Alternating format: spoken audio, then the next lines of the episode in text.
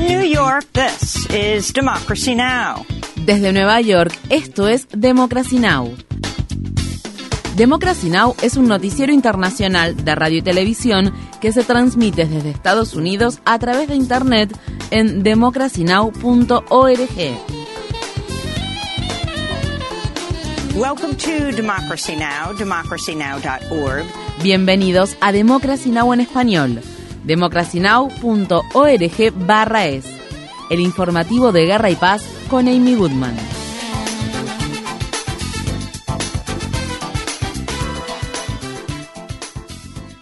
Las autoridades de Nagorno-Karabaj afirman haber aceptado el alto el fuego propuesto por Rusia un día después de que Azerbaiyán lanzara una operación militar en el territorio en disputa. Está previsto que las negociaciones de paz entre Azerbaiyán y Armenia comiencen el jueves. Según se informa, cerca de 100 personas murieron y cientos resultaron heridas durante el ataque que se produjo el martes. En los últimos meses, las tensiones en Nagorno-Karabaj se han ido incrementando, ya que las Fuerzas Armadas azerbaiyanas cerraron la única carretera que conecta la región con Armenia lo que provocó una importante escasez de alimentos, combustible y medicamentos, así como acusaciones de genocidio. Aunque la población de Nagorno-Karabaj es mayoritariamente de etnia armenia, el territorio fue reconocido como azerbaiyano en un acuerdo de alto el fuego negociado por Rusia tras la guerra de 2020. Grupos de manifestantes se congregaron el martes en la capital de Armenia, Ereván. Espero que finalmente puedan encontrar alguna solución a este problema, una solución que pueda satisfacer a ambas partes y nosotros podamos vivir en paz. Esa es mi opinión. Sé que es difícil lograrlo. No será una decisión que satisfaga a ambas partes, pero debemos lograrlo. De lo contrario, el conflicto continuará y morirán cientos o miles de personas inocentes.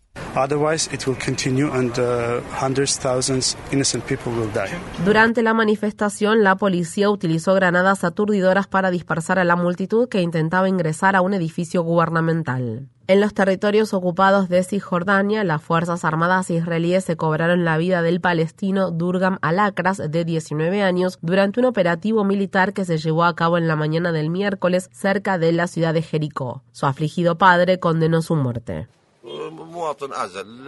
Era un ciudadano desarmado, un niño. Él no tenía nada que ver con todo esto. Durgam era una persona que estaba desarmada. Era un ciudadano civil.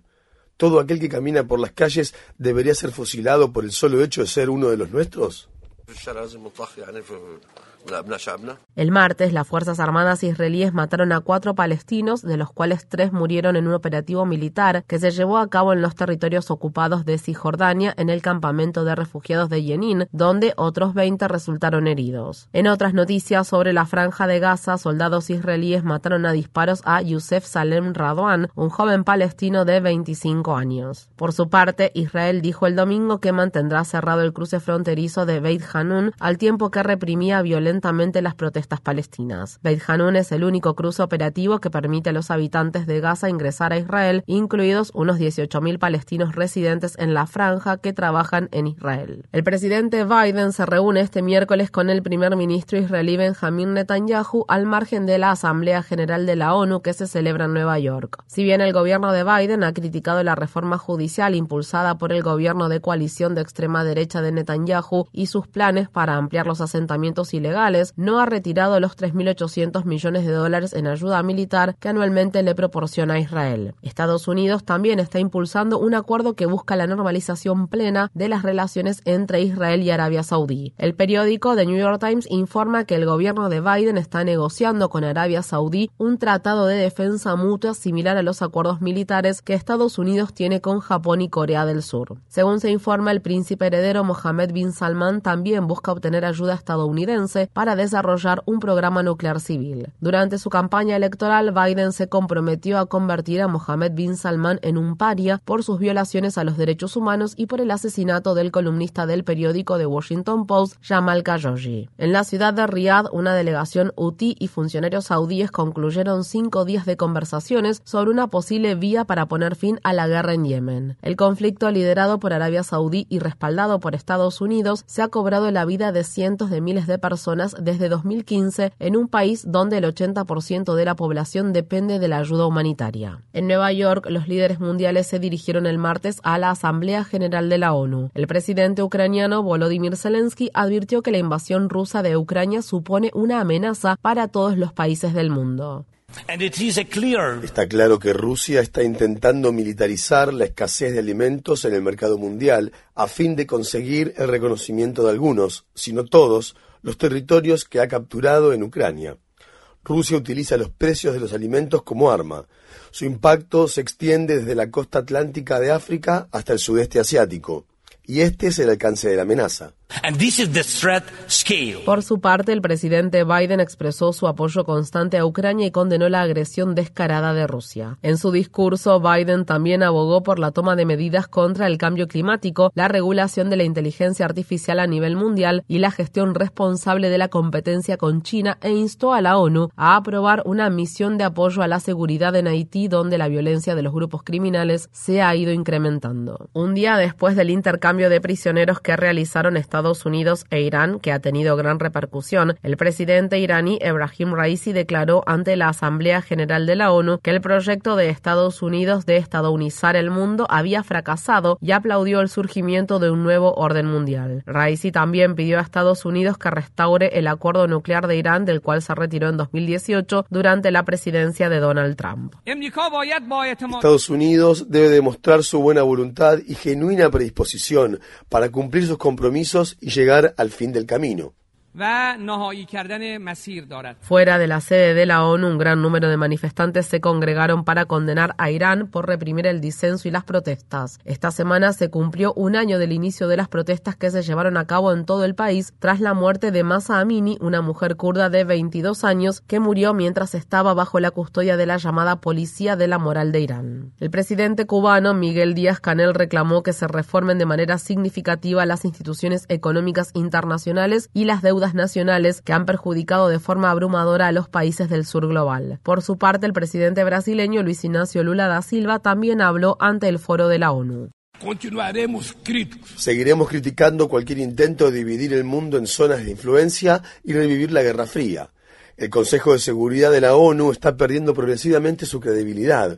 Esta fragilidad se debe sobre todo a las acciones de sus miembros permanentes, que libran guerras no autorizadas en pos de la expansión territorial o el cambio de gobierno.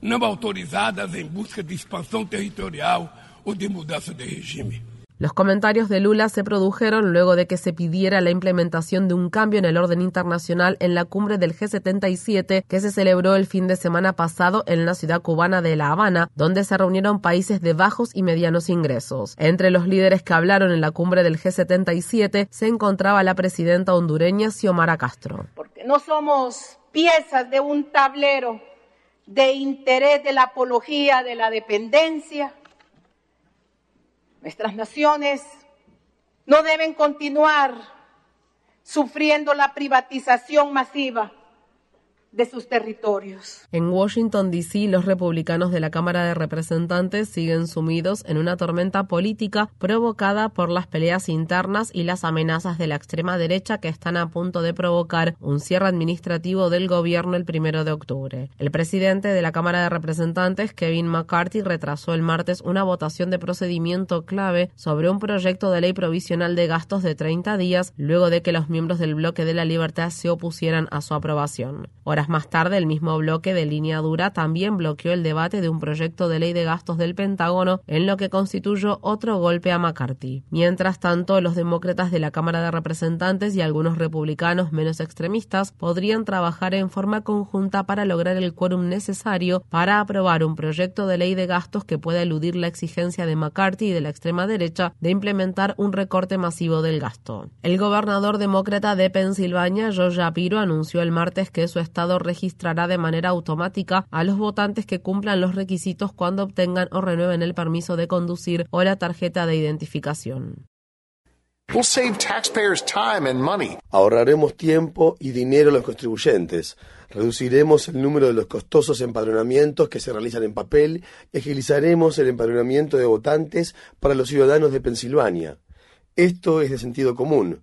Ustedes ya presentan su constancia de identidad, su lugar de residencia, su edad y su ciudadanía en el Departamento de Vehículos Automotores, toda la información que necesitan para registrarse para votar. De este modo, Pensilvania se suma a 23 estados, la mayoría de los cuales son demócratas, y a Washington, D.C., en disponer de alguna forma de empadronamiento automático de votantes. Mientras tanto, la demócrata Lindsay Powell ganó fácilmente unas elecciones especiales que se celebraron el martes en la ciudad de Pittsburgh, restaurando por un escaño la mayoría demócrata en la Cámara de Representantes de Pensilvania. Powell es la primera mujer negra que representa representa al predominante blanco Distrito 21 del condado de Allegheny. La Academia Militar Estadounidense de West Point ha sido demandada por sus políticas de admisión basadas en la raza. La demanda está encabezada por la misma organización contra la política de acción afirmativa que demandó a la Universidad de Harvard y a la Universidad de Carolina del Norte de la localidad de Chapel Hill. En junio, la Corte Suprema de Estados Unidos falló a favor de la organización conservadora Students for Fair Admissions. El histórico fallo eliminó las políticas de admisión con conciencia de raza de los centros de enseñanza superior de todo el país, sin embargo la sentencia excluía a las academias militares. Al menos 20 líderes indígenas y activistas contra el cambio climático fueron detenidos el martes, al tiempo que continúan las manifestaciones para exigir el fin de los combustibles fósiles en la Semana del Clima de Nueva York. Decenas de manifestantes coparon el martes el edificio del banco Bank of America en Manhattan, donde bloquearon las entradas al tiempo que coreaban necesitamos aire limpio, no otro multimillonario. El banco es uno de los mayores financistas de la industria del petróleo, el gas y el carbón a nivel mundial, así como uno de los principales financistas del controvertido gasoducto Mountain Valley. Estas fueron las palabras expresadas por el activista y director ejecutivo de la organización Port Arthur Community Action Network de Texas, John Beard.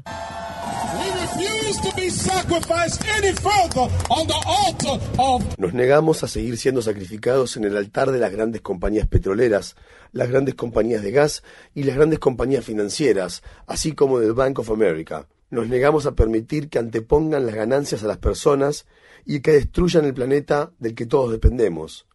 No queremos que determinen la vida y el futuro de los habitantes de la costa del Golfo de Estados Unidos sin que ellos compartan algún tipo de beneficio obtenido por estas empresas.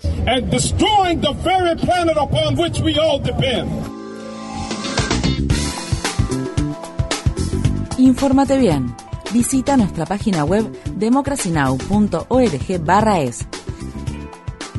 Síguenos por las redes sociales de Facebook, Twitter, YouTube y SoundCloud por Democracy Now! es.